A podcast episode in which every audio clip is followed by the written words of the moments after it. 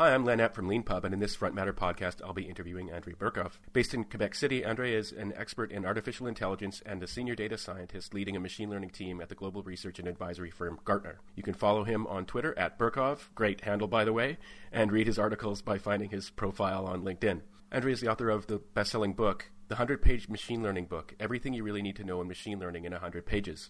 Whether you're new to the topic or you're an expert in the field, the book provides a concise way to learn and to communicate and to think about some of the most important aspects of machine learning. If you're a business executive or you're working on the management side of things, it gives you the information you need to start asking, asking the right questions if you're approaching a problem that you think might be machine learnable. In this interview, we're going to talk about Andriy's background and career, professional interests, machine learning and artificial intelligence generally, and at the end, we'll talk a little bit about his experience as a successful self published author. So, thank you for being on the LeanPub Front Matter podcast. Thank you, Len, for, for inviting. I was hesitating, as you know, first, but uh, after a couple of uh, podcasts, I uh, actually realized that uh, it's quite a pleasant experience. So, thanks, uh, thanks for uh, inviting me once again. Yeah, thanks for that. I've, I uh, listened to a couple of podcasts that you did recently in preparing for this interview, and I'm really looking forward to our to our chat. So I always like to start these interviews by asking people for their origin story. Uh, your story has quite a few chapters in it, I think it's fair to say. Um, and I was wondering if you could talk a little bit about where you grew up and how you first became interested in computers and technology generally.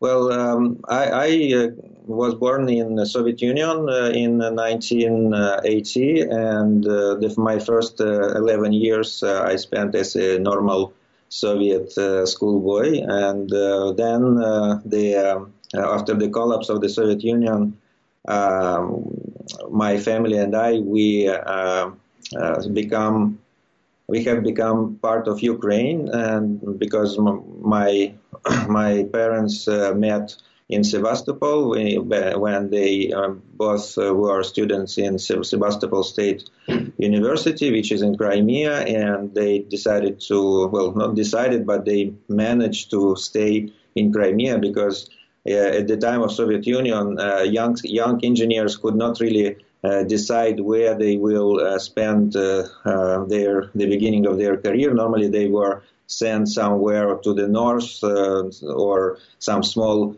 uh, small city, small town where there is some kind of factory and they need engineers.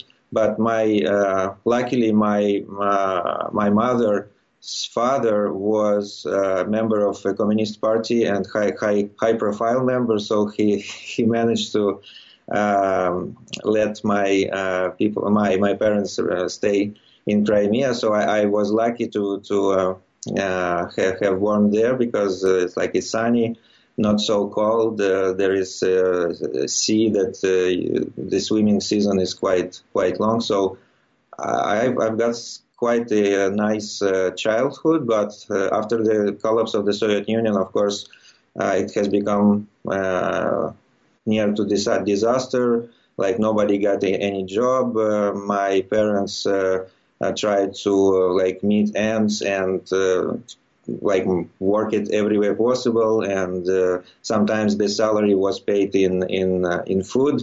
So we we spent like three years of my university bachelor's in university without any electricity in the city for three years and like I remember doing my homework uh, under the candlelight and uh, trying to do some uh, some high mathematics.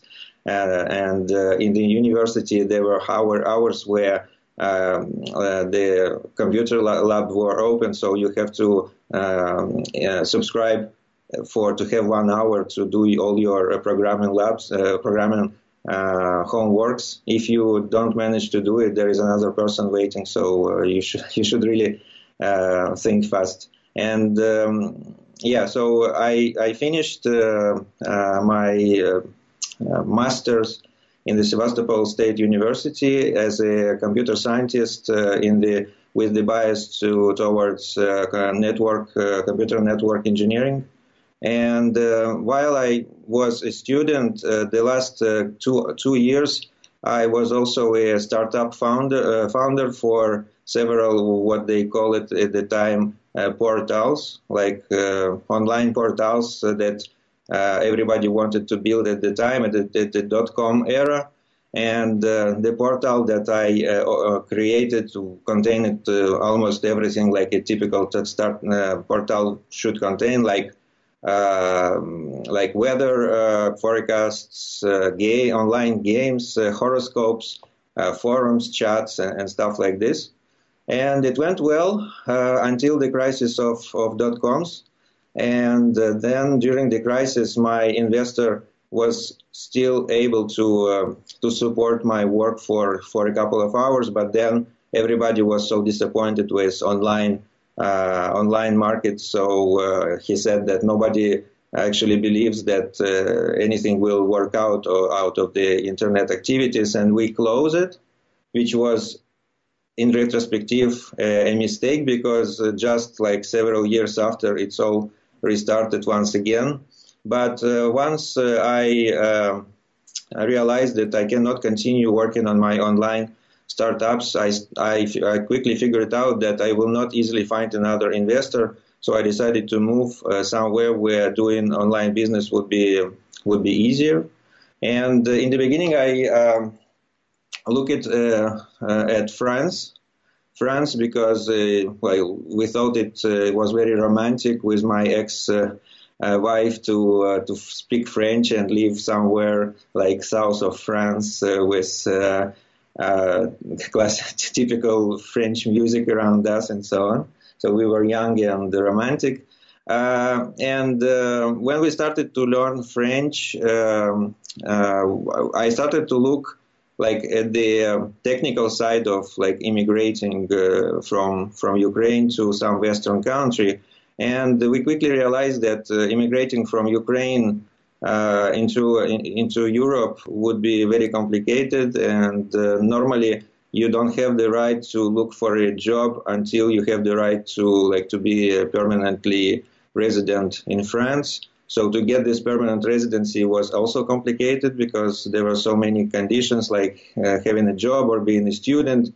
So um, I started to look um, elsewhere, and um, because we were planning to go to somewhere French, I, I, was really lucky to find out that in Canada there is a province called Quebec uh, where uh, people speak French, and there is a normal like uh, uh, immigration program where you can just like fill some some forms, describe your profile, prove that you can speak French, and uh, it's it's all becomes much more easy. Just to just to jump in there, thanks thanks a lot for that. That's such a such an interesting story, um, and uh, I have a lot of questions to ask uh, about the the next part of your your journey. I actually um, lived in Quebec for about six or seven years in Montreal myself, so I'm a little familiar with life there. And all, but also um, another sort of coincidence is that my grandparents immigrated to Canada from Ukraine. Quite, I mean, you know, in the early part of the 20th century. What precipitated their departure was some very well-known political events. Uh, in, um, I mean, I'm, I should not be laughing about it, but you know, in Russia and, and particularly in Ukraine. But before, before, before talking about your adventures in Canada. So you were born in the Soviet Union, and then you lived in an independent country called Ukraine for uh, for a while. And if, but if you went back there now, it would be part of Russia. And I wanted to I wanted to ask you uh, if you can tell us a little bit about what life was like for people uh, during the annexation of the Crimean Peninsula by Russia, and whether whether or not you you personally were surprised by the whole thing. Um, well, I think that uh, the whole question is very will be well. The answer will be very different depending on uh, who you talk to, and there are people who really enjoyed what happened, and there, there were there were people who really suffered because of this. Uh, and I know about families being uh, split because, for example, um, my best friend from school uh, was a high-profile uh, Ukraine mil- military officer, and he he served in in Crimea. And when everything happened, uh, he one of he was one of those who um, left uh, Crimea and uh, moved to to um, mainland Ukraine, if you want. And now his parents live in Crimea. They have lots of property there, and they actually like uh, wanted their their son to live there with them and so on, but their son cannot even go to see them to Crimea because uh, no military from Ukraine can can actually go to um, to, to Crimea anymore. So there there are families broken, and uh, I should uh, well, it's like unavoidable when conflicts like this happen. But as I said, it's one one uh, side of the coin. Another side of the coin that there were a lot of families uh, who actually, from the very beginning, from the from the very beginning of the Soviet Union collapse, actually felt betrayed by Yeltsin uh, uh, because Yeltsin agreed that Crimea will become part of Ukraine after the collapse. And uh, I myself, I come from a Russian, ethnical Russian family. So for us, uh, speaking Russian and uh, our Russian identity was very important. And I should admit that uh, Ukraine wanted uh, like like Ukrainize, if you want, like convert uh, Russians into Ukrainian culture, Ukrainian way of doing things. And not, and not many ethnical Russian who, who left in, in Crimea actually enjoyed this. And I could give you some like very simple example. For example, if you buy drugs in, in pharmacy, the instructions for the for the drugs was only in Ukrainian. Even if you're native Russian and you don't speak Ukrainian, you don't read Ukrainian, you have to like buy uh, drugs with uh, uh, instruction in Ukrainian on your own risk. So if you misinterpret the um, the directions, it could be really like risky. Or if you go to to cinema, all movies were in Ukrainian. You can you have no choice like to watch movies in your own language. So from this this perspective, I think a lot of people really wanted to uh, become part of Russia. Whether they are happy now, it's another question because it went, uh, according to my parents, it, it all went very smoothly. So there were no quite any any violence. Maybe one person died uh, or something like this. But um, what what create what the, the whole situation created around Crimea is is isolation, and this isolation uh, is especially felt by young people because like for for my parents they they are they are fine they their retirement uh, uh, allocation has like doubled uh, so they really enjoy their life there Russia invests a lot of money to make the wall uh, to like renew the wall infrastructure and it's actually seen I was there uh, twice after the the annexation and I really saw the difference. So Russia really invests a lot in, into Crimea. But uh, the problem is that for young people, um, they feel like they cannot go anywhere because uh, if you want to like to travel, you know, you need a passport, and no, no country will let you use uh, Russian uh, passport for travel if you are from from from from Crimea. So you have to go to mainland Ukraine and make a demand for for for passport, and it's complicated because you are from from the uh, what they call uh, uh, temporarily occupied territory. So there are specific um, uh, legislation that governs all those requests. So it's complicated for, for people who are mobile, like me, for example, who would like to be able to live a normal, comfortable life. So the, all this all this isolation makes uh, young people question whether um, they en- really enjoy all that that uh, they have got. And I think that there is no like right answer or right solution to the situation because you cannot trade your uh, your ethnical identity to get something in return. So um, it's like, for example, in uh, in Spain, there is a um, uh, how it's called the region Catalonia.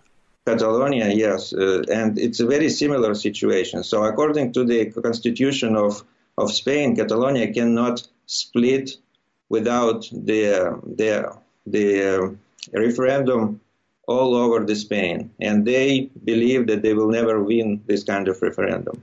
It was exactly for the same for Crimea. Ukraine was a unitary, unitary state, So uh, Crimea was not part of like some sort of federation where you can uh, just vote to, like Quebec, for example, can just vote to not become part of Canada anymore, and it's by constitution.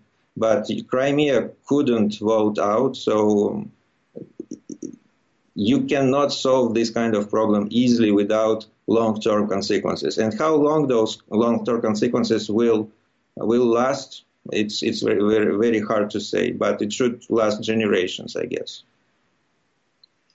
Yeah, it's really interesting. Thanks very much for that excellent explanation. Um, uh, I spent three weeks in Kiev in the early 2000s at one point, and I remember, you know, I had to choose would I learn a little bit of Russian or would I learn a little bit of Ukrainian before I went there. And it was only when I went, I chose Russian because I'm a big fan of Russian literature, um, and my grandpa spoke spoke the language. Um, but uh, I realized when I got there how fraught that decision mm-hmm. really was, or at least how it came across to people when I would explain. Oh yeah, and so I chose Russian, and they're like, I got different reactions. Um, so so you you moved from one place with uh, cultural and linguistic tensions to another. Um, uh, I, re- I, remember, you know, being in Quebec every once in a while, people would tell me to speak French and things like that. Um, nice. Uh, and you, you, so you, you knew a little bit of French, but so you moved there, and as I gather from your story, you looked around for a job and discovered you needed more time to learn some more French, and so you decided to become a student at the University of Laval, I think. Yeah. What was that experience like, uh, starting to study in a language that you, you didn't really speak very well? Well, I wasn't prepared to that. Uh, honestly, uh, um, we, myself and my my ex-wife, we underestimated how hard it can be to move from uh, post-Soviet republic to uh, to some western uh, western country because it's such a big difference in mentality and uh, uh, cultural and uh, like just functional, like like how how society works. And we learned everything the hard way because we didn't have anyone in place to tell us uh, what is the best uh, thing to do. Like for example, like a cra- crazy thing that many immigrants uh, do once they immigrate to Canada is that they keep all um, bills from all companies uh, forever because they they think that maybe one day uh, the government will, will want to verify something and they will will not have this paper with them so they they, they keep all bills like for for gas electricity uh, water water and so on so there is so much things that you like thing that uh, is true in, in, in the Western uh, Western society, which is not actually true. For example, when I went like my first year, I was a student and I um, I used bike to go to university and my backpack. Uh, and I, I, I need to go. I needed to, to buy something at a grocery store. It was the first time I go there, so I um, entered the, the grocery store and I I have a backpack. So like I automatically think that I should put it somewhere because uh, otherwise they will not believe that my back, backpack was empty or something like this.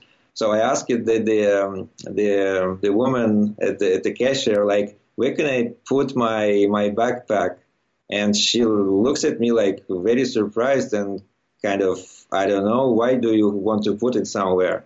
And I'm like because uh, otherwise how would you know that my my back my back, backpack was empty when I when I leave the, the, the store, and she was like, uh, "Okay, you can put it here at, at cashier." So I felt so felt so embarrassed because it was crazy for me to think that they will just believe, eh, like trust eh, everyone who enters the, the, the, the store that they will actually pay for everything they they um, they took. So uh, and lots of things like this. Like I, sometimes when we have like um, evenings uh, parties at work, uh, I I start counting, uh, telling about all those uh, stories. Uh, me in the first years of immigration, and everybody's laughing because there is so much like things that you think are true, which are not necessarily true. And for many immigrants, uh, they never end up actually knowing how the society uh, work where they live. Because, for example, you saw yourself in Montreal, there are there are communities where there are Ukrainians, communities where there are Russians, Chinese, Indians, and so on. So if you, for example, why we did uh, choose to to move to Quebec City is because I didn't want to be part of any ethnical community. I actually wanted to like learn the other uh, the other uh, way of of living and see actually how uh, normal like traditional society in Canada lives, their values, how how people behave, how people think. And I, I, think that in the long term, I made the right decision. But it's it was a hard decision, and it was a hard way to learn stuff because there is no one to actually answer any of your question. In, in 2005, I, when we immigrated, I think we were among many, maybe 80, maybe 100 Russians overall living in in Quebec City. So there were no such thing, such thing as a Russian community. So we learned everything the hard way, but now I think that I really enjoy being part of, of this uh, Quebec or Canadian uh, society. My, my children who were born in Canada don't feel like they are different from any other kids of their age. And we actually like uh, behave and have the life lifestyle of a typical uh, Quebec uh, Quebec family. We don't forget our Russian roots, of course. We speak Russian at home. We we watch uh, movies in Russian. we meet with people from Russia from time to time, but otherwise uh, we are just a normal Canadian uh, family. So I think that it was it, it was worth it, I guess. I've got a very specific question about being an immigrant in, in Quebec. So I, my understanding of the way the education system works for children is that essentially they get not ethnically but linguistically profiled before they enter school. And mm-hmm. if you're from one background, if you're not from an English speaking, if you're determined not to be from an English speaking background, the government will not permit you to yeah. to go to like well, the parents to send their children to an Eng- a primarily English language school.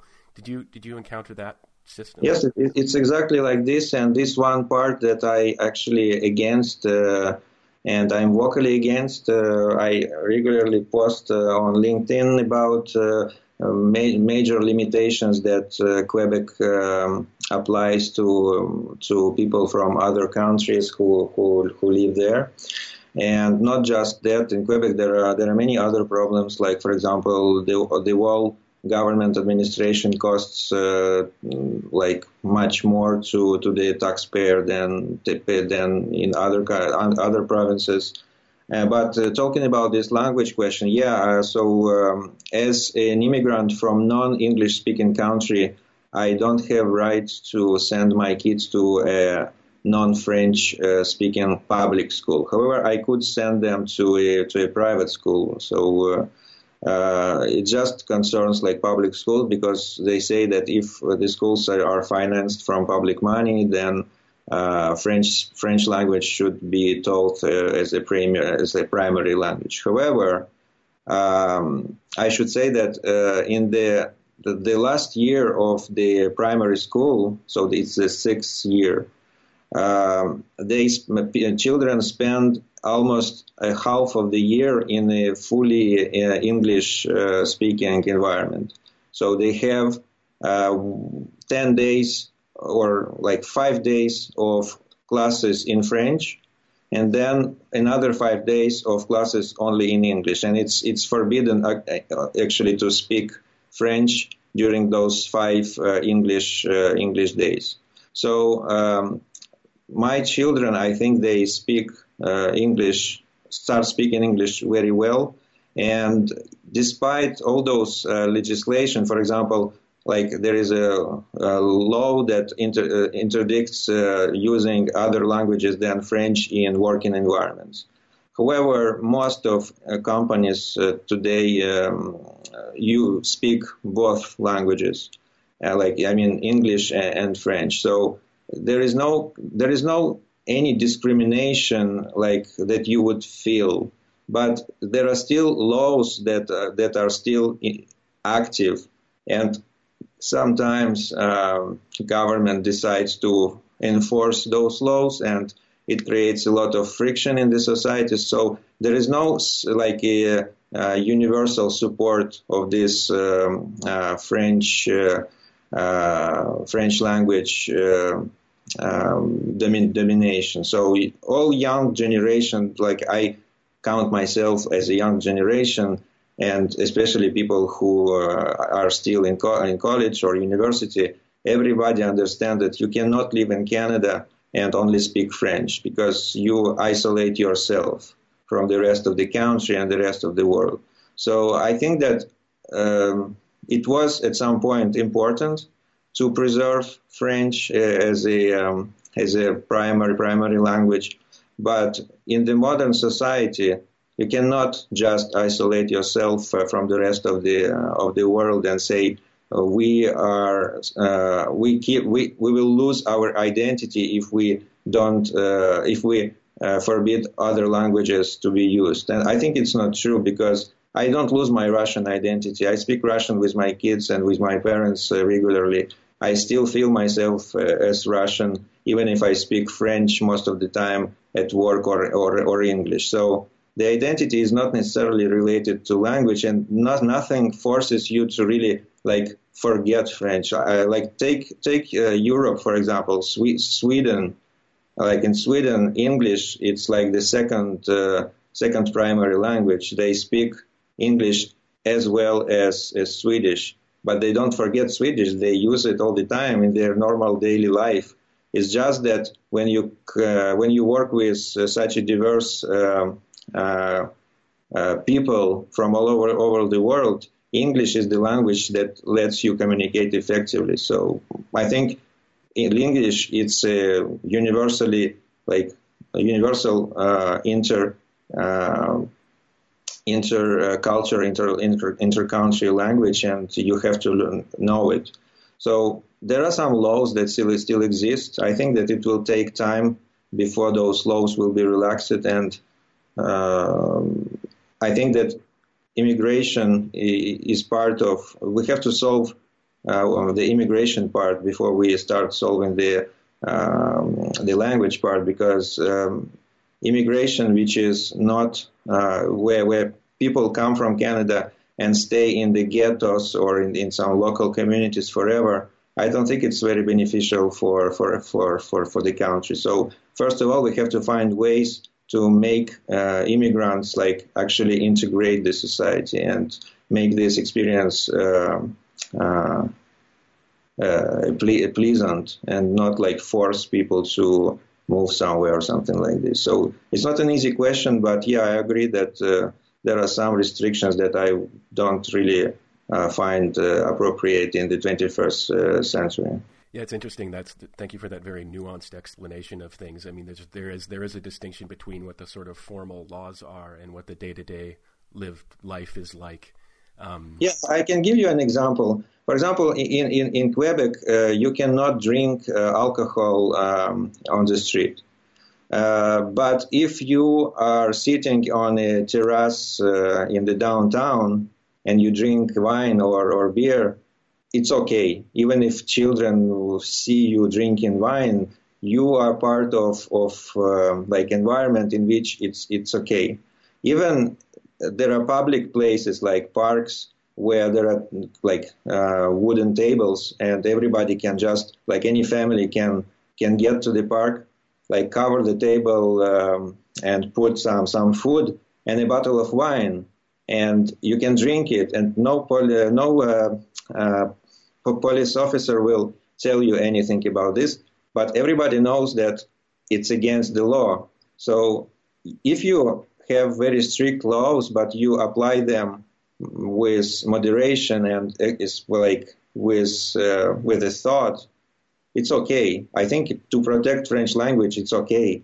But if you force, like for example, um, there is a uh, big network of grocery stores in Quebec, call it Metro, and the government actually wanted to force them to put the accent on the over the e to, to make it f- look French looking. I think it's ridiculous. So uh, we have to apply laws with uh, by thinking about consequences. Yeah, it's it's really interesting. Um, you know, when, when people might when when Quebec kind of comes up in the in the in the headlines, it's often because kind of hardliners are and the language police are, which there is there is an institution that can be appropriately referred to that way. They will go around and try to make you put the accent on the on the letter, yeah. or you know, not not use an, even an English name like McDonald's or something like that mm-hmm. with the apostrophe, and and you know, um, but but the the day to day lived life, you know, people have their ways of getting along with each other. For example, I mean, it's a little bit different in, in Montreal because there are so many tourists there. I think, although Quebec City gets its fair share of tourists as well. But if you just barge into a place that's obviously a primarily French speaking business and you just start speaking in English, it's a little bit rude, and you learn very quickly. Try try French first, pretty quickly, just to get get it over with. Whoever you're speaking with will probably start speaking to you in English. But but these little these little signals that you give of kind of that you understand the overall tension uh, actually are, are are things that people have more or less worked out.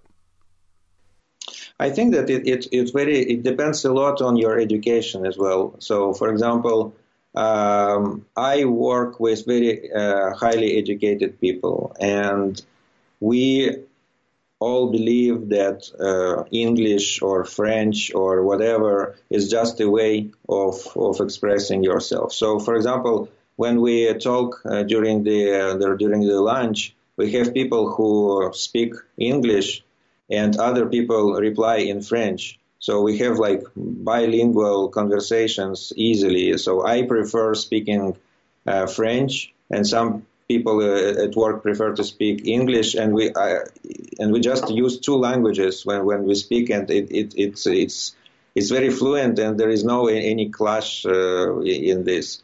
So educated people understand that language is just a way of communication. People with less education and more like pre, pre, pre how it's called prejudice prejudice prejudice prejudice. Uh, well, they could maybe judge you for not speaking French, but I would be, I will be completely honest. I, I live in Quebec City from 2005 and never ever uh, experienced any uh, negative, uh, like uh, negative perception by people from Quebec. So normally people are very friendly and they ask you where your accent is from, where are you from yourself, are you a Russian, oh, this and that. And uh, sometimes they, when I uh, was not as good in French as now, and I started to speak, try to speak French to people, they switch it uh, easily to English and try to talk to me in English just to simplify the, the communication. So of course, the, there are still people who believes that uh, some in, in, some nation nationalistic idea and that Quebec City sh- or Quebec in general should be should be 100% French, but uh, it's it's very highly exaggerated from if you look from the outside. If you live inside, people are just people, and there are no good people or bad people. There are just people. So there are sometimes uh, people with wrong uh, opinion in my from my sense, but uh, there is no any violence or something like this against uh, immigrants.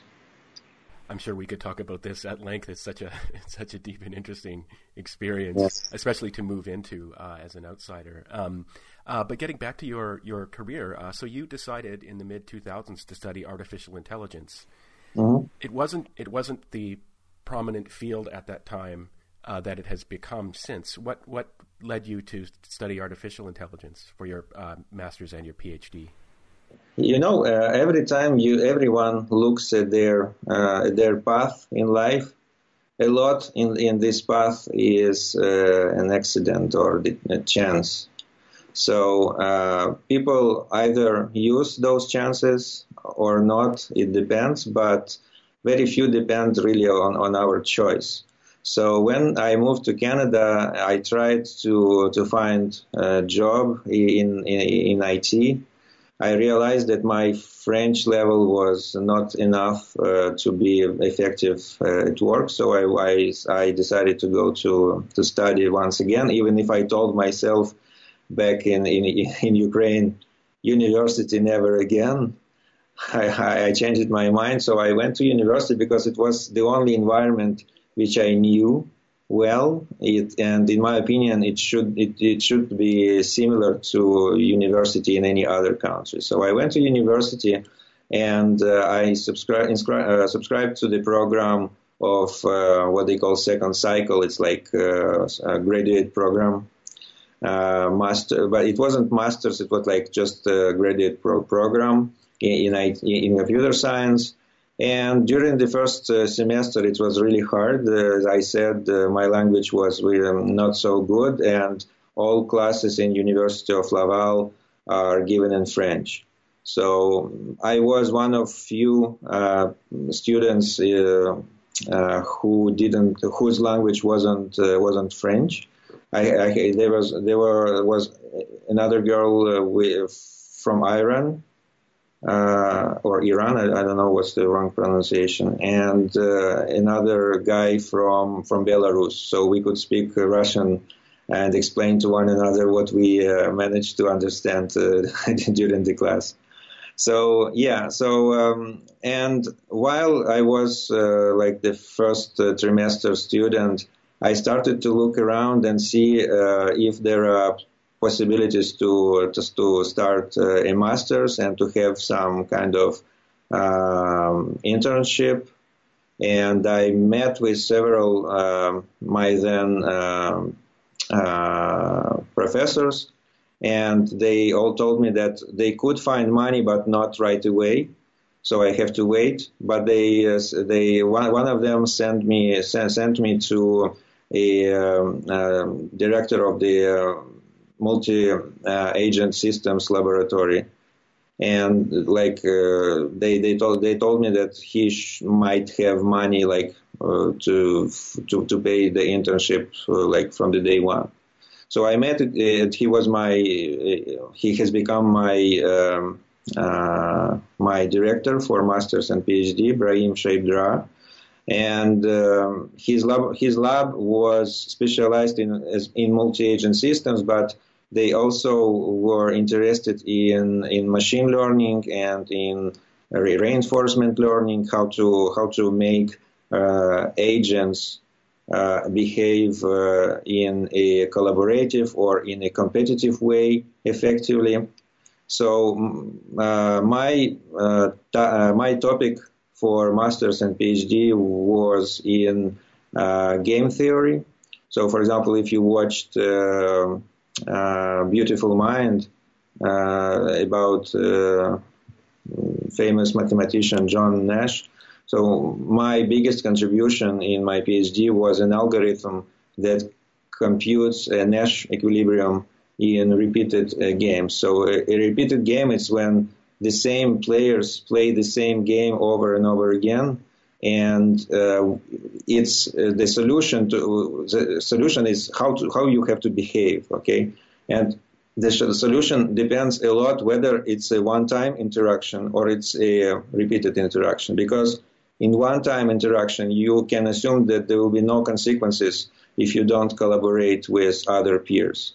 But if the interaction is repeated you can you can assume that if you don't collaborate then your peers will be able to punish you in the long term. So the solution to uh, repeated uh, games is very different to the solution to one shot, what we call one shot games. So I'm very, I'm very proud about my contribution, and I see that my my paper that I published in uh, AAAI, which is one of the uh, best uh, top top tier uh, AI confer- uh, conferences it's very it's, it's very cited, and uh, every year I have about a dozen uh, citation of my of my paper. So from this point of view, I, am proud of my achievement as a, as a PhD and master's and PhD student. But I think I'm much more proud about my achievement with the book because the impact that my PhD uh, did is very local. Like uh, only a few maybe maybe a dozen people in the world will actually read my paper and appreciate the, the contribution. But with the book, I already uh, estimate uh, the that uh, my book has been read uh, more than uh, 10,000 times. So uh, it's, it's just like in a month after its release. So I think this um, achievement is much more satisfying than, than than PhD. Yeah, I've got quite a few questions to ask you about your book uh, in a little bit, um, but I think this actually gives me an opportunity to segue into a question um, I often ask of people I interview on this podcast, which is if you were starting out now as mm-hmm. a young person looking for a career in in tech generally, you know, being a software engineer or a computer engineer, would you go to university again for an undergraduate degree?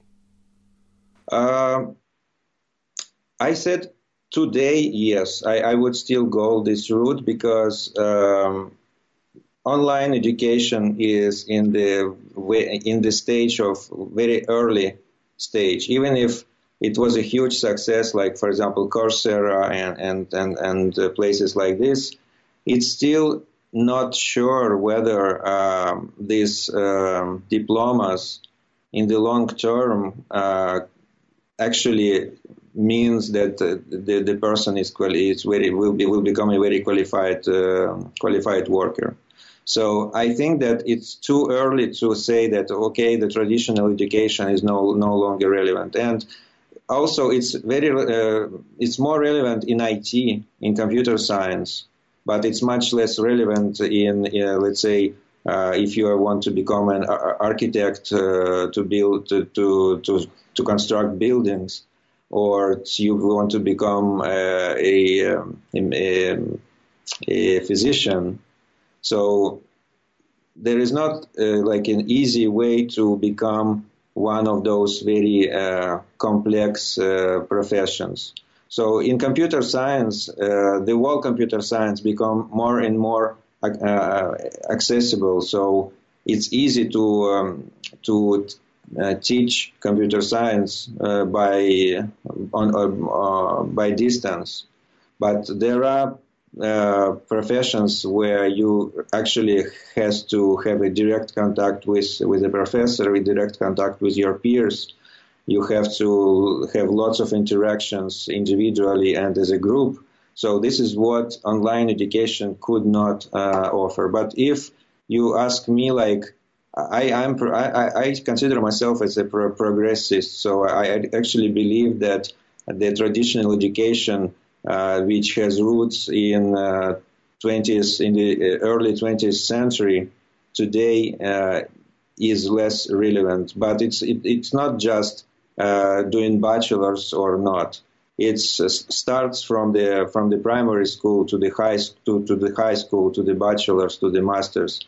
Uh, this whole system was designed to to prepare factory workers.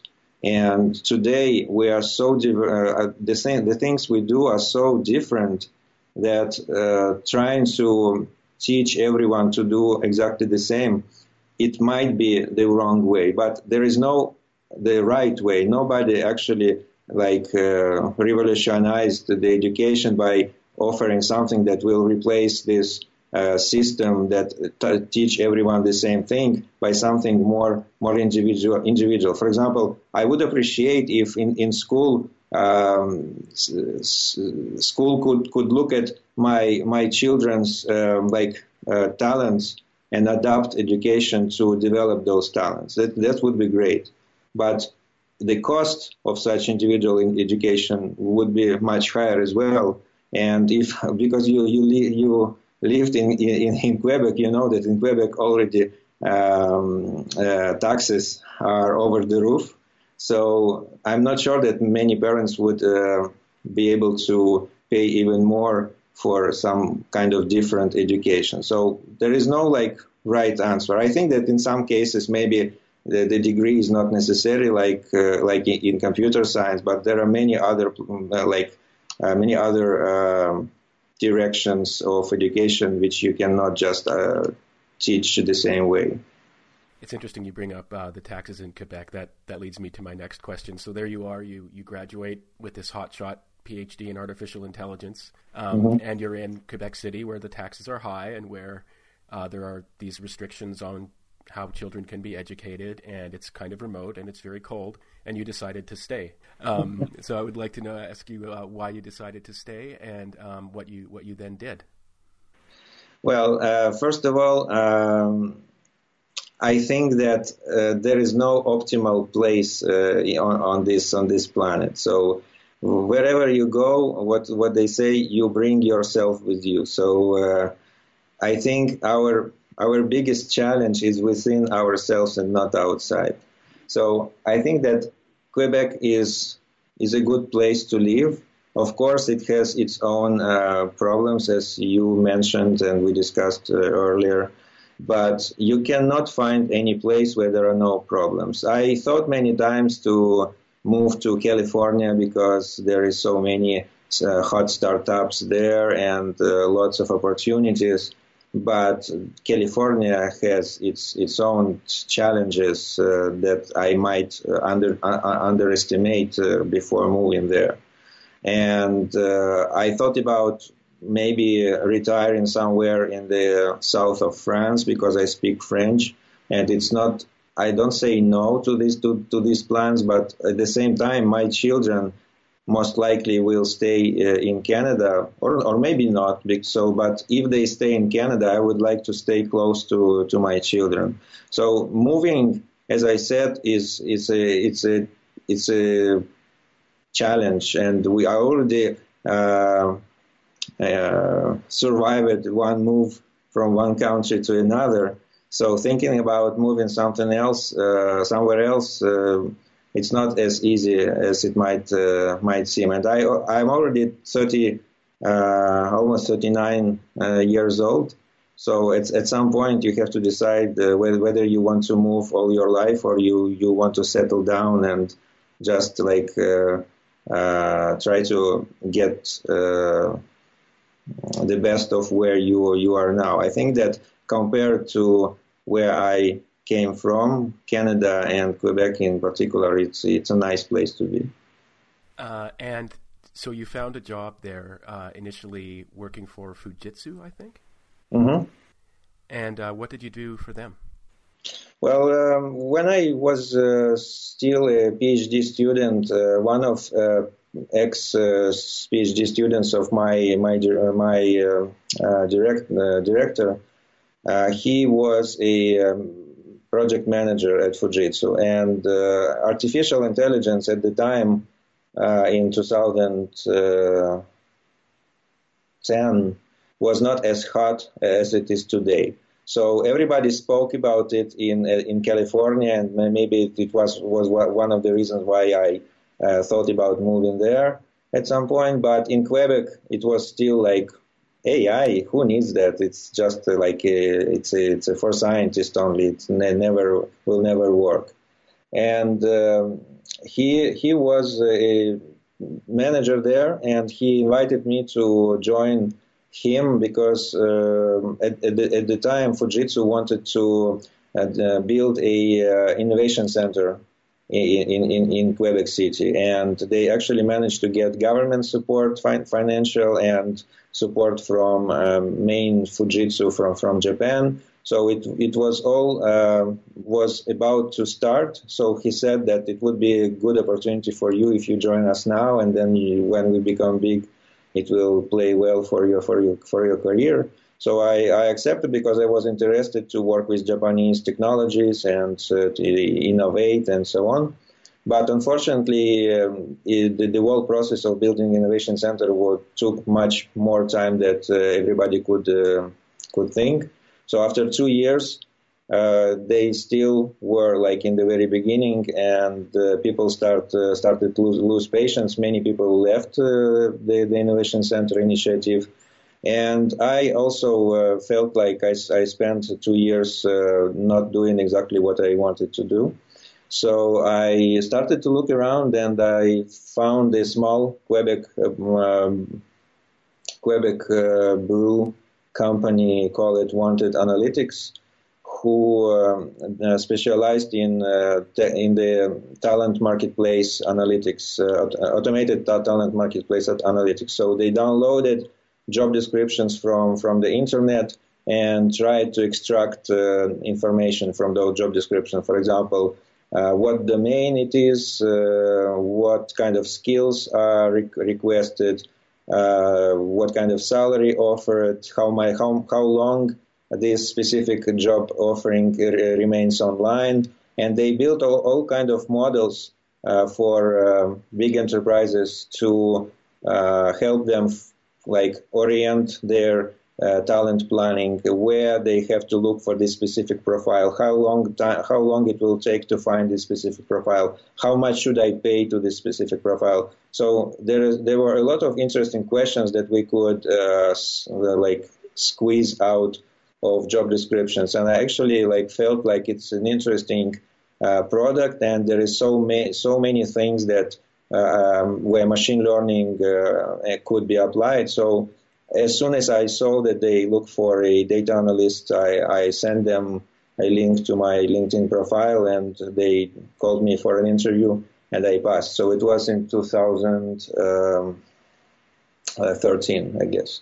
So since then, uh, Wanted Analytics was bought by one big American uh, consulting company called CEB.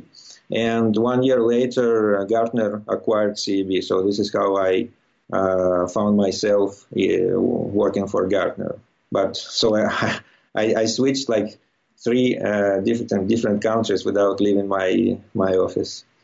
well, sorry, companies, uh, I mean companies. Yeah, yeah, yeah. Um, I have one. Just before moving on to talk about your book, I have one question about that. So, for people in the tech sector, most of them are familiar with Gartner um, because Gartner issues these quadrants, more or less, kind of ranking ranking yeah. companies and startups and things like that. So, for those of us who only who, who mostly understand Gartner from the "I'd love to be in the quadrant" side of things, uh, what interest does Gartner have in in, in acquiring a company like like Wanted? Well, uh, actually, uh, when Gartner acquired CEB, only then uh, we were uh, told that actually Gartner looked at it Wanted before CEB bought Wanted, but for Gartner, uh, Wanted was too small uh, as, as, as an acquisition, so they um, they um, didn't decide to make make an offer. But for CB we were okay, and for for CEB, we we fitted in their uh, in their um, um, list of services that they offered to different companies. So CB was kind of best practices company. So we, to, we have multiple clients and we analyze how different clients work. And then we write a best practices document that we sell to, uh, to all clients. So it's a subscription model, and all clients are happy about this. They are happy to share their best practices because they get good advice in return.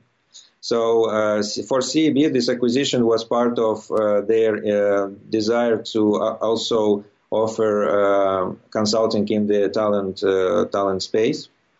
And before buying um, Wanted, they also bought a company in India called Talent Neuron, and it was similar uh, in the um, in the spirit to to Wanted, but Wanted was much more automated. So what we did, we actually did come mostly automatically, but Talent Neuron was more more uh, manual. So they actually look at, at uh, data online. Uh, build some kind of models to, to fill uh, data databases manually, and we did uh, similar stuff but automatically. So for them, acquiring us, it was like uh, idea was that they will learn from us how to automate um, different data acquisition, data processing, modeling tasks that we uh, learned to do uh, through decades. So uh, for CB, it was quite a planned acquisition, but Gartner bought CB without actually thinking about us. They actually discovered that, that uh, Talent Neuron and Wanted Analytics were part of CB post acquisition. And now um, uh, Talent Neuron and Wanted uh, are merged all under one roof, called it Talent Neuron. And it's one of the uh, biggest priorities uh, in um, uh, advisory services of, of Gartner, and mostly because the, the amount of data that we have accumulated uh, uh, for the last uh, uh, 15, I guess, no, 19 years, it's it's it's amazing how how many uh, how much data we have, uh, and we, we know who hired for what kind of uh, kind, what kind of skills in 2002, 2005, 2019, and we actually can build uh, models that spans uh, through through years, and we can predict uh, how different occupations would evolve by looking at how they did evolve in the past. So this kind of data, very few company on the market have. Like Google, for example, just started to download and index job job off job postings, so they don't have this amount of data as as we do, and uh, so we have several competitors, but uh, data uh, data wise, we it's hard to beat what we have. Speaking of modeling and data, that gives us a good segue into the next part of the interview where we talk about your your book. Uh, what mm-hmm. was the what was the inspiration for the book?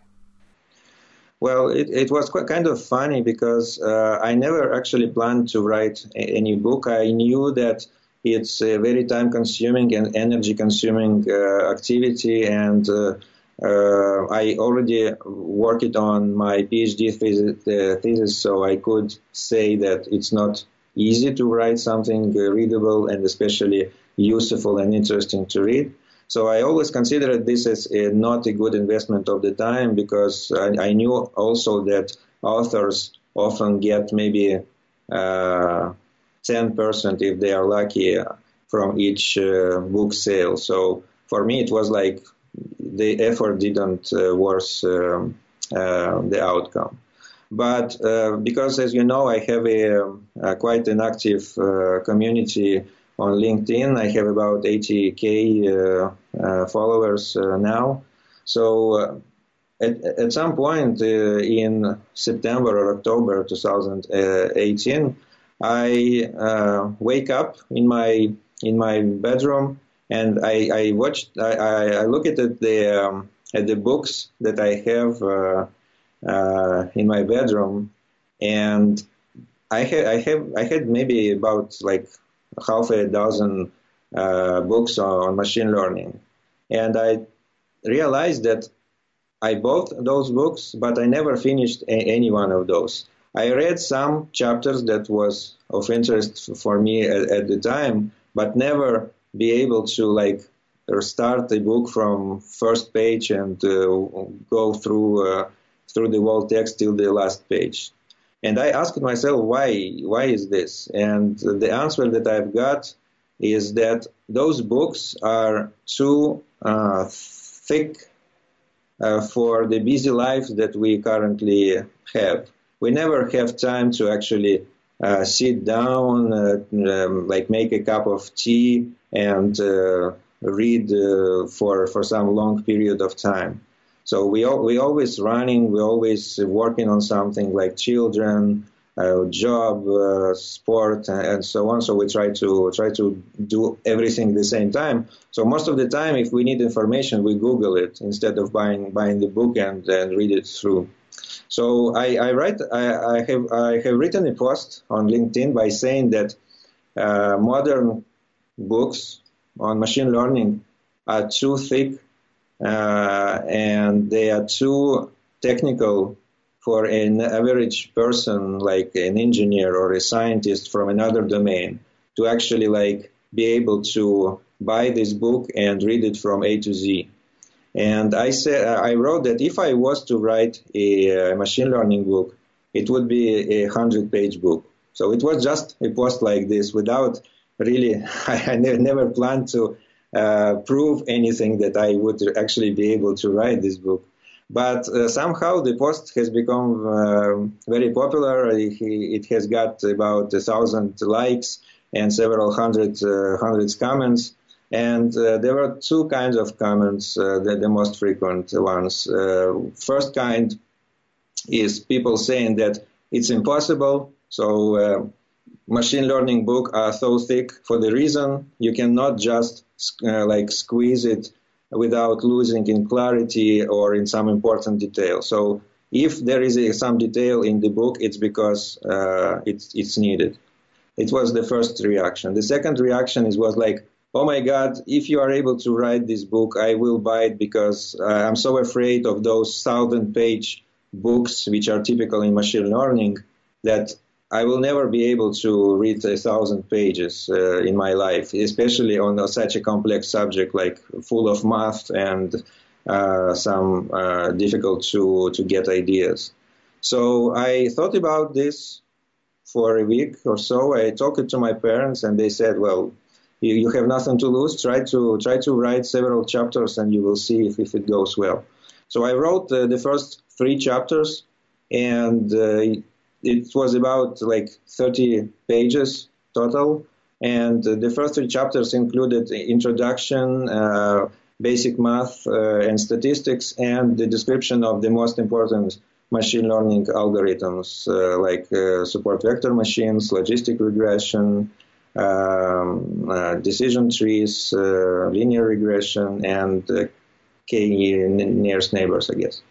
So once I like finished the third chapter, I actually felt like there is not so much remaining to, to, to describe. There are uh, neural networks, there are some uh, ensemble methods, and uh, there are there is also unsupervised learning. But unsupervised learning usually has much less uh, algorithms, and it's used not as much as supervised learning. So I didn't expect to write a lot about uh, unsupervised. So I decided to put these three chapters online and say that I will continue putting uh, new chapters online on the go. As soon as they are ready, I will put them online.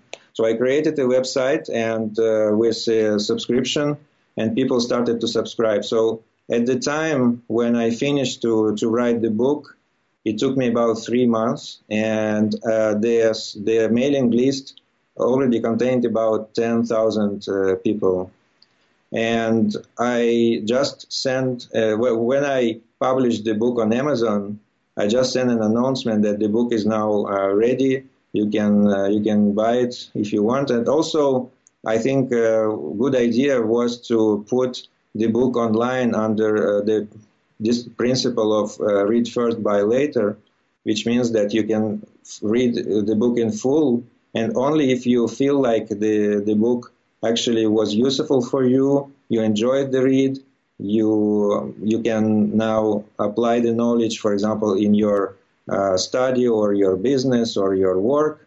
Only then you uh, you should buy it. If you for some reason feel like it wasn't worth the time, then it's okay. And I think that people really liked the, this whole idea from the day one. And I received a lot of uh, uh comments from people who read the book uh, while I was working on it, and I received a lot of uh, like corrections, uh, suggestions how to improve uh, the text, how to change sentence uh, so that it, it sounds more naturally, and so on. So when I was, uh, like ended working on, on the book, I in my list of contributors, they, I had about 60 people, and uh, many of them actually read almost all chapters. So the contributions were not like sporadic, but uh, in many cases were, were systematic. So I was quite uh, quite sure that the quality of the book was good. But if I knew how uh, big the success would be, would be, I would probably pay a, a professional copy editor to like pass uh, over the whole text and maybe find some some places where the text could be slightly improved. But I'm quite sure that the, the quality is still uh, very good.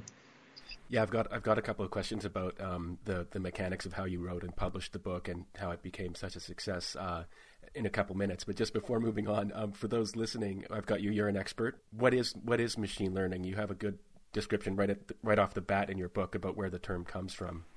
Yeah, well, uh, as I as I say in my book, there are like two definitions of machine learning.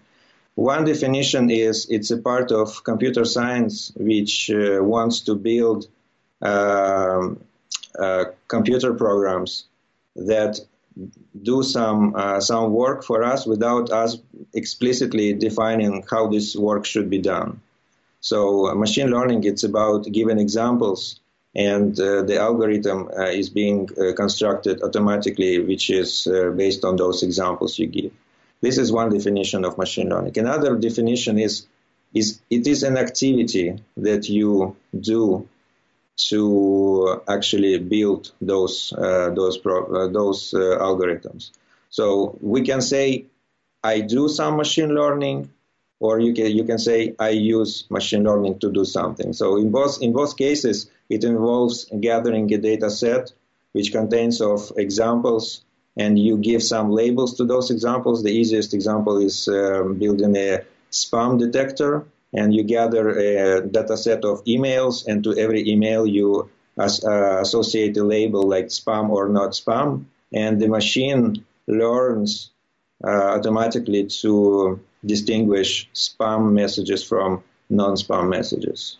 And what is the difference between machine learning and artificial intelligence?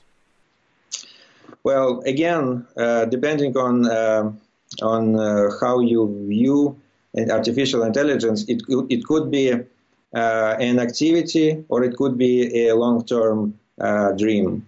So when we when we build something, for example, a solution for business, okay, uh, a solution for business will may, may be based on some machine learning model, but this solution is much more complex than just this model because it's it's also how the input from the user is converted into something that machine can can perceive, and then machine makes some sort of prediction, and then you have to show to the user the, the result of this prediction so that the user can interpret it and use it somehow in their in their daily life or business. So this wall solution with uh, input preparation, output, uh, post processing, what we call uh, artificial intelligence system. So machine learning is just some integral part, like a, like a core of it, but it's not it's not all. So artificial intelligence is a machine learn. Usually, it's a machine learning based uh, uh, product. Uh, but also, artificial intelligence it's a long term goal and long term research, ho- like dream of people to build a machine that eventually will be able to interact with us just like we interact with one another. And this is where I think that there is uh, artificial intelligence is overhyped right now because people often mix uh, these two definitions in one, and they think that we actually, when we say that I've built a, an artificial intelligence system, that we actually build some some kind of thinking machine that we can actually interact with and talk about anything and so on. We are very, very, very far from this dream, and uh, I would say that today there is no uh, clear idea even how to get to uh, to the to the result that we uh, dream about. And um, another thing that's sort of famous around the the subject of artificial intelligence is very famous and well known people warning us about impending doom if we don't do something now. Mm-hmm. Um, what do you what do you think about that? Are you worried about whether it's a, really a thinking thing or not? Are you worried about what we refer to as artificial intelligence you know taking over? Well, again, as a practitioner, I think that uh, we are nowhere even close to a machine that will uh, will realize that it exists, realize uh, that it is uh, a, some sort of intelligence, and understand its place in, on, the, on on this planet, and then look at us around it and decide whether the machine needs us around it, or maybe we are just uh, like some kind of noise.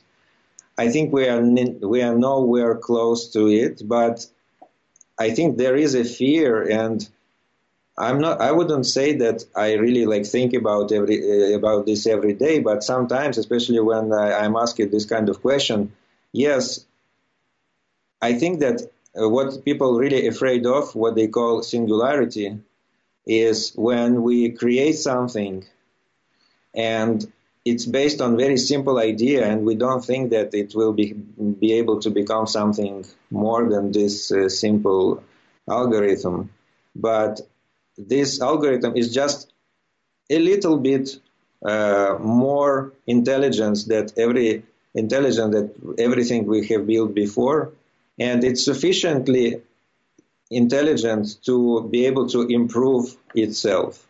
And if this algorithm is be able to improve itself, it will become more and more and more intelligent, and this loop of improvement can be quite fast, especially if you uh, run this algorithm on infrastructure like Google, for example, has with uh, tens of thousands of GPUs and uh, interconnected computers. So, like, if you look at this it's, uh, as a um, uh, uh, how to say science fiction writer and a scientist at the same time, there is a small chance that someone somewhere will run some kind of algorithm that will be able to improve itself so quickly that we don't even realize uh, how how powerful it, it, will become. But again, as I said, today the, the level of uh, technology is so below this uh, this threshold of self awareness and self improvement. So there are examples like, for example, AlphaZero or, uh, or AlphaGo, where the machine plays against itself and learns to actually like uh, become a better player than uh, the best human player. And what people say that there is nothing that prevents us to build a killing machine that will train on itself to kill the, the best, uh, the most effective way possible. But again, I, uh, it all it, it all was tested in a very very uh, restricted environment, like game with very uh, simple rules. The environment in which we uh, we live is much more complex. So it's not a chess or checker or go uh, board. It's uh, it's a messy, big world with a lot of noise, uncertainty, and unpredictable events that can happen happen all the time. We don't have anything uh, even close uh, uh, to replicate the same result as we have got with Alpha AlphaGo or Alpha, AlphaZero. Yeah, one one really I think I think particularly with respect to AlphaGo, you know, people who sort of like you know aren't experts but follow the tech news and feel that they're somewhat part of that world were were quite surprised um, because Go was was considered by sort of amateurs to be this, and probably by quite a few experts, but they would have been smarter about it. Uh, but as something that would take a really long time. Mm-hmm. Uh, you know, even even given our current pace of change, really a long time for a computer to be able to beat you know grandmasters at and then suddenly it happened and people were like wow like what it's not so much particularly that although that is very significant it was like if we were that wrong about this and how long that would take you know what else are we potentially wrong about and one one of the things that I like you know as as someone sort of just who reads the headlines find really interesting about the prospect of of these basically these very sophisticated programs uh, they might we might sooner than we think be in a world where we're being presented with very complex uh, policies, like mm-hmm. do this to cure the person's cancer, from from machines where we don't have any idea at all, you mm-hmm. know, how it arrived at that conclusion or why it's right. And so this is going to put us as humans in this relationship with machines that we're all we, we're all accustomed to having towards human experts, right? When the doctor says take this pill, it'll cure your your problem most of us don't we know we, we believe the doctor's right we have no idea why and we just carry on without feeling like anything uncanny or problematic happened but mm-hmm. but if it were a machine doing that it seems to change the dynamic in the way we the way we respond yeah yeah i, I agree that uh, some uh, machines will be and they already are more effective in some in some uh, kind of work where humans uh, dominated, and now, for example, like people who who uh, make it di- diagnostics of uh, different kind of sicknesses, looking at X-ray pictures or other kinds of a- a- MRI and so on.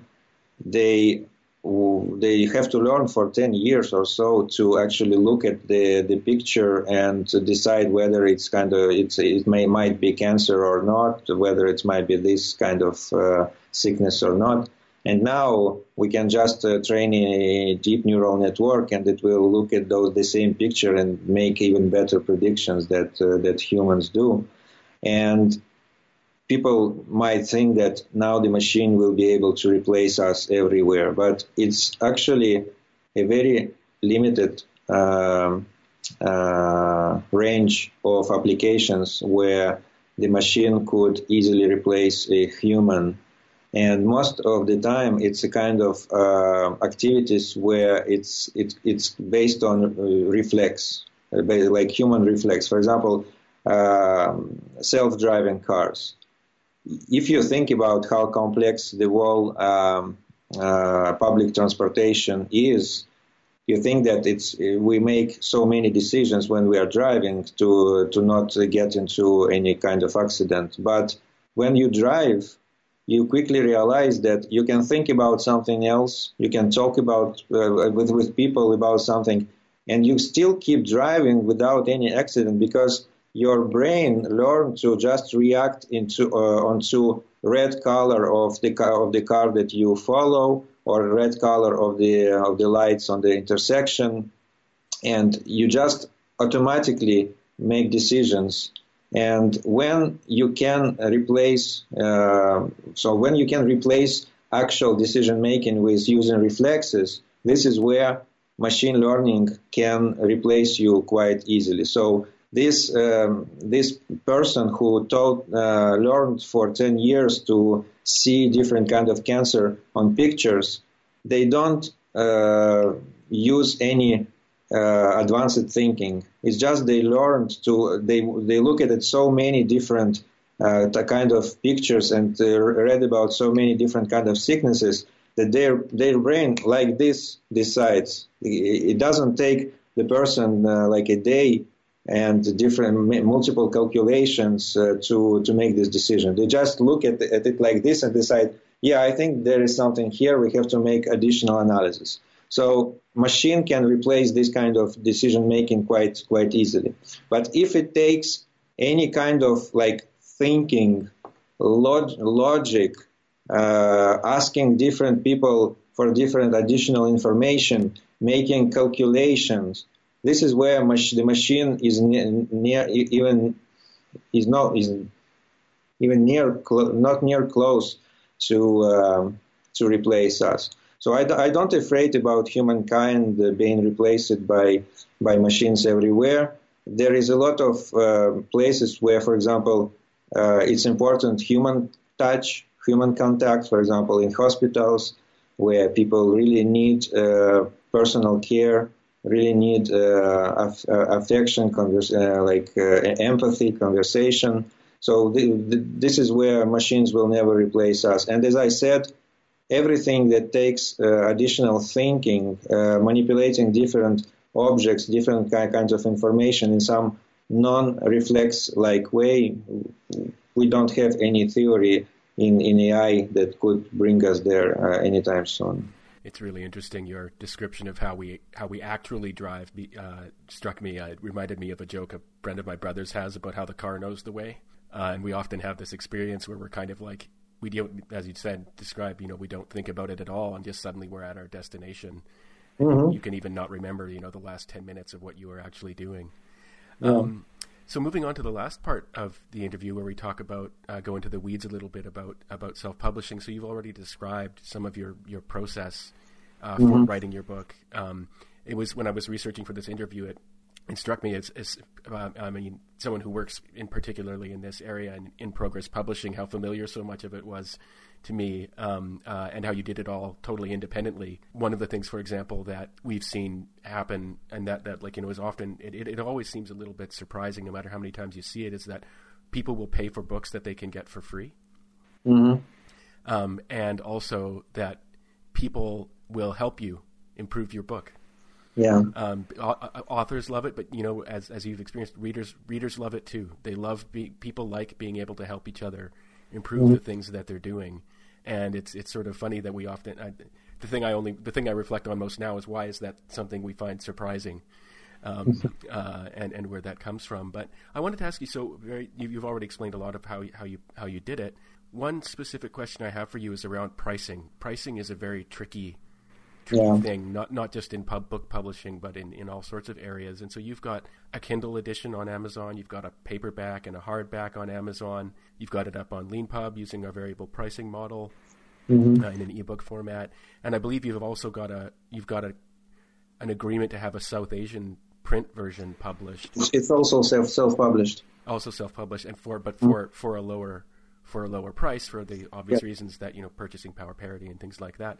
Mm-hmm. Um, so how did you did, did you do you have an overall strategy for how you're pricing all these different products, I guess? Yeah, well, the pricing uh, question was hard at, at some point because uh, you don't know what your work worth is is worth before you actually try to sell it, and um, I tried to ask uh, my subscribers' opinion about what would be the most uh, like reasonable price for the hardcover hardcover book, and I actually created a poll where people could put their own uh, like opinion like for the price. And uh, I have got about 400 participants in this poll, and the, the average was about uh, $35, uh, 34 $35. But uh, this is only if you exclude people who uh, suggested prices something like $3, $5, $9. Why I decided to exclude those? Because on Amazon, my uh, paperback book, just to print it, costs $12. Okay, so you cannot sell your book for less than twelve dollars. Dollars, otherwise you have, will have to pay from your pocket for every purchase. So I excluded from the poll all uh, suggestions that are below the, uh, the the print the print cost, and this gave me uh, 33 35 uh, dollars. So um, I decided to. Uh, sell my book for more than, than this 33 35 because of the condition uh, under which uh, Amazon puts uh, book books on their store when you self-publish. So if you position your book like um, price your book at let's say thirty-five dollars, so 60% of 35, uh, it's about uh, $18 or 20. Then you subtract uh, $12 for print. So you you um, what, left? It's about uh, uh, six dollars or, or, or or eight.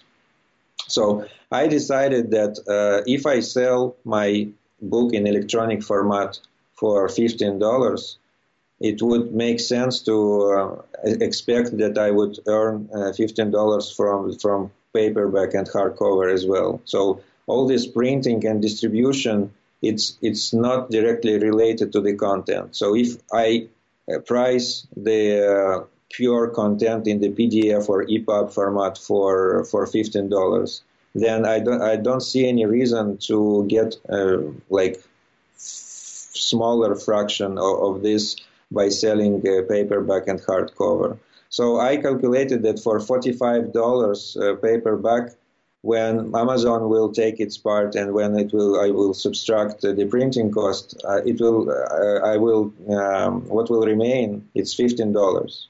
So I price it all formats in all count in all uh, countries where I self-publish based on the same principle.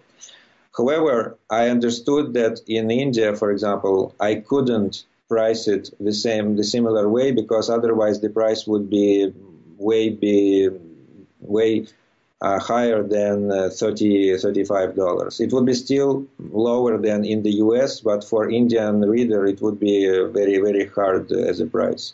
So I decided to reduce my own uh, my own uh, share in the price of Indian edition, and if in India I get about uh, five dollars for from every sale, and so I decided to get fewer fraction uh, just to make the book uh, like uh, affordable for for a typical Indian reader. But even with this, people still find that the price of twenty five dollars is still too high for India. Unfortunately, if I put price any any um, even more below that, there are two problems. One problem is that uh, my my fraction will become really t- uh, tiny, and the second one is that um, if you sell your book in uh, in South Asian market too for for a too low price, uh, many of those books uh, got resold uh, back to to Europe and United States because the content is the same, the quality is, is high. I didn't want to sacrifice quality in India because for me uh, building a quality product is uh, is one one of the reasons why I I do things. I never do something like uh, half baked. if I work on something, I really expect a good quality result. So I couldn't reduce the, the price by reducing the quality. And I'm not ready to reduce my own share even, even more because it becomes not, uh, it, it becomes not fair for people who, who pay $15, for example, on Leanpub by when, when they buy the book for the minimum of 20. Uh, so that people in, in other countries will uh, pay less for the same amount of content uh, they they receive. So it's not it's not an easy uh, answer like how to better price. I understand that, for example, I would get much more sales in India if I priced my book in something about uh, five to ten dollars. But it would be what they call garbage quality books, like very thin paper, uh, very very bad quality binding, uh, all in uh, black and white because my book is is in color. So I actually wanted to preserve all those good qualities of the of the book on Indian market, but still try to somehow reduce the price without losing too much money f- from my pocket and without sacrificing quality. So to, I think $25 is what I can really offer without thinking that people in other countries pay much more for the same content. I think it's not fair. And so you uh, had this uh, email list, uh, basically, of people interested in the book. And um, so when you published it on Amazon, it shot to the top of, of one or two categories as a bestseller. I believe machine learning, presumably, was one of them. And then, not very long after that, uh, you were approached by enterprising publishers looking mm-hmm. to translate the book. Um, yeah. And I'm I'm curious to ask you about that. I think a lot of people can find when suddenly contract they start encountering contracts and publishing companies and something like that. It's very exciting, but it's also a little bit a little bit daunting. You don't want to get screwed by mm-hmm. know, bad clauses and stuff like that. So uh, when you started signing contracts, uh, how did how did you approach that? Did you did you get a lawyer? Did you read some self publishing blogs or use your common sense? No, uh, I, I uh, was quite surprised that uh, the agreement that you sign is actually at most uh, five, five, uh, four or five pages, and uh, actually there are two main parts in, in the in this in this agreement. All other parts are the same. Uh, the, the, the, two main parts is how the royalty is calculated. So based on what kind of uh, price uh, and what kind of uh, percentage uh, they apply to calculate royalty. And the second point is re- regarding the the duration of the of the agreement. So um, I was contacted by um, quite, quite quite quickly by Chinese uh, Russian and South Korean uh, publishers, and I saw that um, the duration that most of them, well, well, all of them proposed it was five years. So I, I, think that it was reasonable. I didn't try to negotiate a, a, anything below that. So I think five years would include uh, this edition and the second edition. So I think it's fair. And for the for the royalty part, uh, I was quite surprised that European uh, model is very different from all, all, the rest of the world, especially from from let's say Chinese or U.S. or uh, South Korean. So in the rest of the world, excluding Europe, the royalty is calculated based on the list price. So you, the, the the publisher decides how much the book will cost in stores. For example, let's say they decide they decided in, in South Korea that the, the list price will be twenty dollars. Then they calculate the, the royalty based on this, and you can negotiate if your book is a, is a uh, bestseller. It's it's already known in the world. You are a best-selling author. Everybody knows your name. Uh, you can negotiate something higher than than usual, uh, but usually royalty is something between. They try to offer you something between eight and uh, twelve percent. So most of the time, people agree on something in between. So ten percent royalty for someone who um, who is not very like popular as an author, and it may be the first book and so on. So I try, usually try to negotiate something uh, close to 12, uh, and in many cases I, um, I, I, I, I, I uh, actually succeeded in, in get uh, this kind of uh, royalty. But I was really surprised that in Europe they apply royalty to the bulk price. So the price that they uh, the, the, the price that they sell books to retailers. Uh, so it's it's about half of the list price usually, but they apply exactly the same uh, the same uh, percent of royalty to the bulk price. So you can imagine that authors in in Europe get twice. Uh, like half of what uh, authors get in, in other countries. And when I uh, saw the first time uh, in Russia, I was really surprised that they they they actually proposed these kind of conditions, and especially in Russia, the, the market is much smaller and the prices are much much lower. So you can imagine that half of six, uh, half, like half of ten percent uh, applied to six uh, dollars. Uh, it, it's it's it gives you like quite funny amount of money. So I, I, I was interested in publishing in Russia based basically because I'm Russian and uh, I want my parents to be able to buy a book with my name on it. So it was my only reason, and I actually insisted a lot on the quality of of, of, of edition. But uh, in China, in Russia, in Turkey, it's hard to sell books for something more than ten dollars, and most publisher will really try to pressure you a lot to agree on the on the list price of about six seven dollars, which I always rejected because uh, I thought that you cannot produce a good quality book uh, for that will be in stores for the price of six dollars. So the pro- the production cost should be around maybe two or three dollars it, it, it cannot be of, of, good quality. So I always insisted that the price will be at least uh, 10 11 dollars, even if in, in, in, Russia and China and Turkey. And uh, usually uh, publishers agree, but they want to keep prices as low as possible because they can forecast higher sales.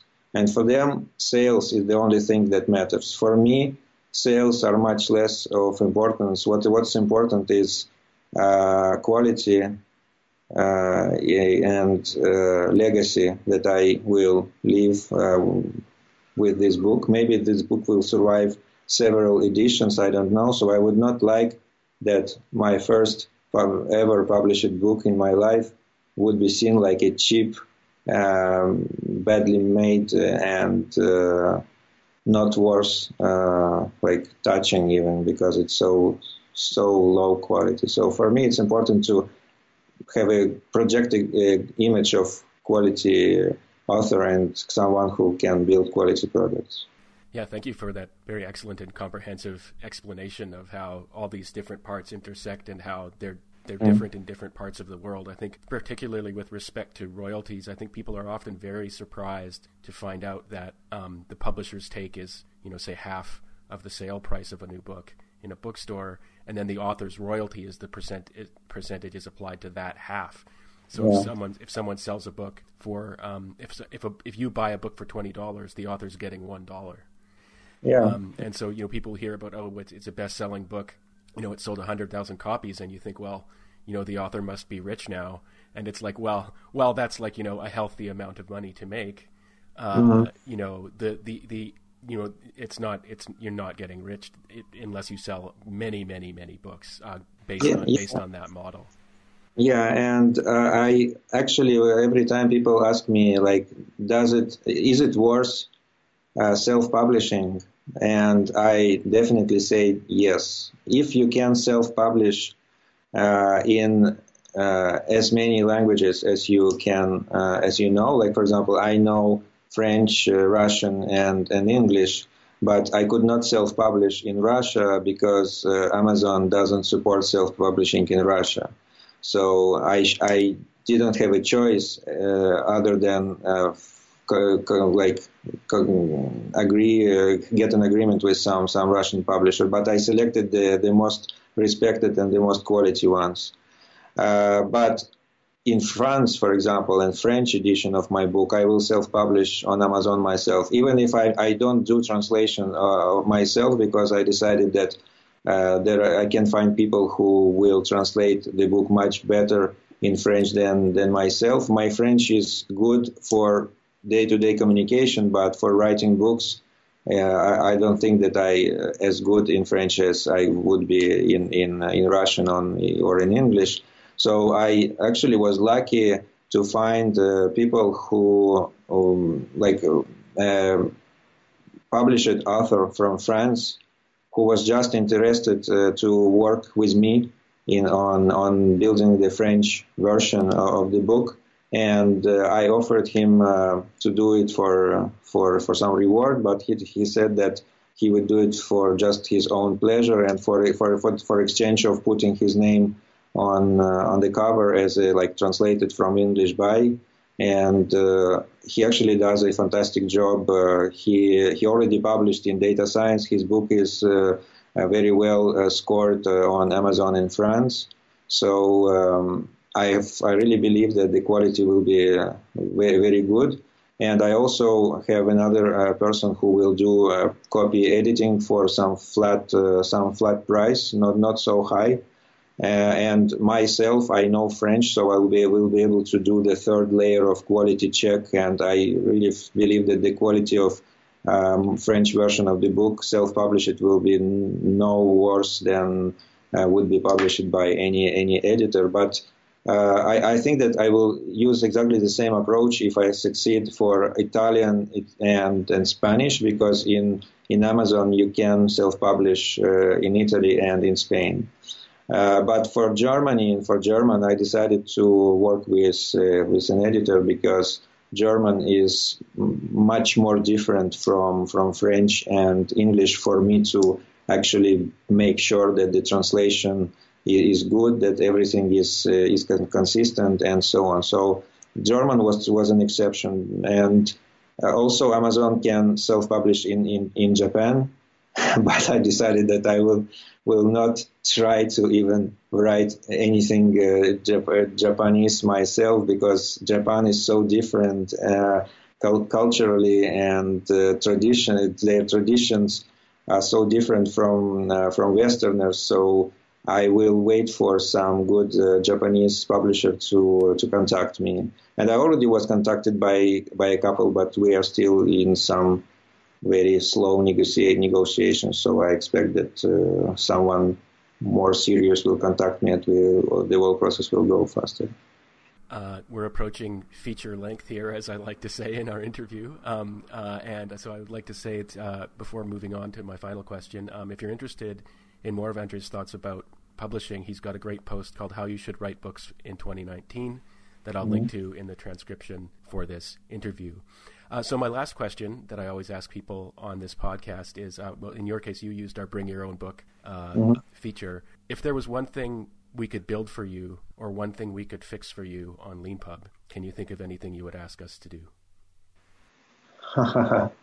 well, I'm not sure that LeanPub would fix uh, the problem that I have, but uh, the problem that I have with uh, electronic books is that um, mathematics and math in general in electronic books is uh, is very poorly supported. So, for example, uh, I cannot uh, publish my book for Android or for Kindle because uh, EPUB format supports uh, mathematics in form of MathML, and Apple on iOS and on Mac supports uh, MathML. So my book for for iOS and for Mac is looks as well as good in ebook, e-book format as it, it looks in, in, in PDF format. But on Amazon, uh, oh, sorry, on uh, on Android and on Kindle, I cannot do it because Android, uh, Google decided to not support um, not support MathML. So I know that you don't produce your own readers yet, but if at some point you decide that you would like to build a reader, you would be the first uh, company in the world which could support MathML uh, completely without any flaw in in electronic books.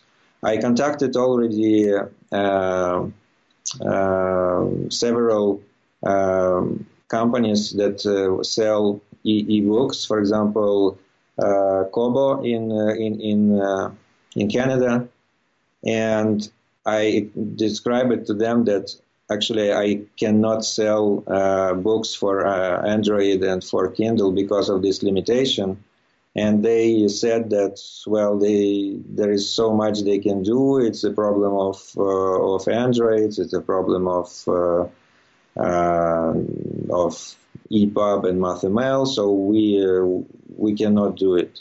So if someone at some point decides to develop a reader for uh, Android and for uh, Kindle devices that would support mathematics uh, natively, just like iOS does, it will be the first uh, reader in the world that for which I would adapt my my book. Uh, like right now, people who write books that contains mathematics, they put equations in form of uh, PNG files, like images so when you read an ebook and you try to scale up or scale down the font, the images remain the same size. So the, the whole text becomes super ugly and just, uh, I, didn't want my book to, to look like a, just a bunch of text uh, mixed with, with some kind of uh, hard to read equations.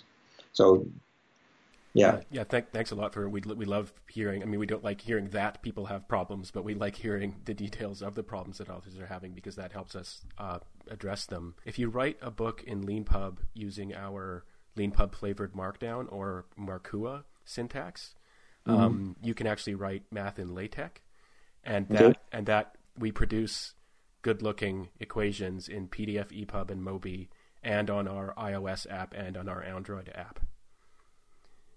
Okay, uh, if you can send me uh, an example of a book and I would check it on Android app, uh, if if it works for my equations, I would gladly produce a, a, a version for for Android of, of, my book. But I tested, I actually downloaded all uh, ebook reading applications for Android, and I tested them all with my book and some of them just didn't uh, uh, render LaTeX at all.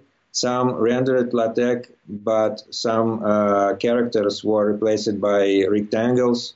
So there were like lots of problems. So I was really curious to test your your system and try to type some equations that of are of interest for me and see how it uh, gets rendered on, on on Android. Okay, okay, yeah, I'll definitely I'll send you. I'll, I'll find an example of a LeanPub book, and um, I will uh, maybe send you a link to where in our manual we, we talk about it in the Markua spec. Yeah, it, it well. will be easy to, to test. I will just put some equations that don't get rendered correctly and uh, try to read it uh, on on my Android phone. And if it looks okay, it will be great. I will prepare my book for uh, for Android based using your platform. Okay, fantastic. Yeah, and if you ever have any questions, I mean, I, I confess I'm not the, the technical expert on rendering math in our books here, but our colleague, my colleague Scott is. So if you have any questions about okay. anything, uh, feel free to email us at hello, and Scott will Scott will answer you.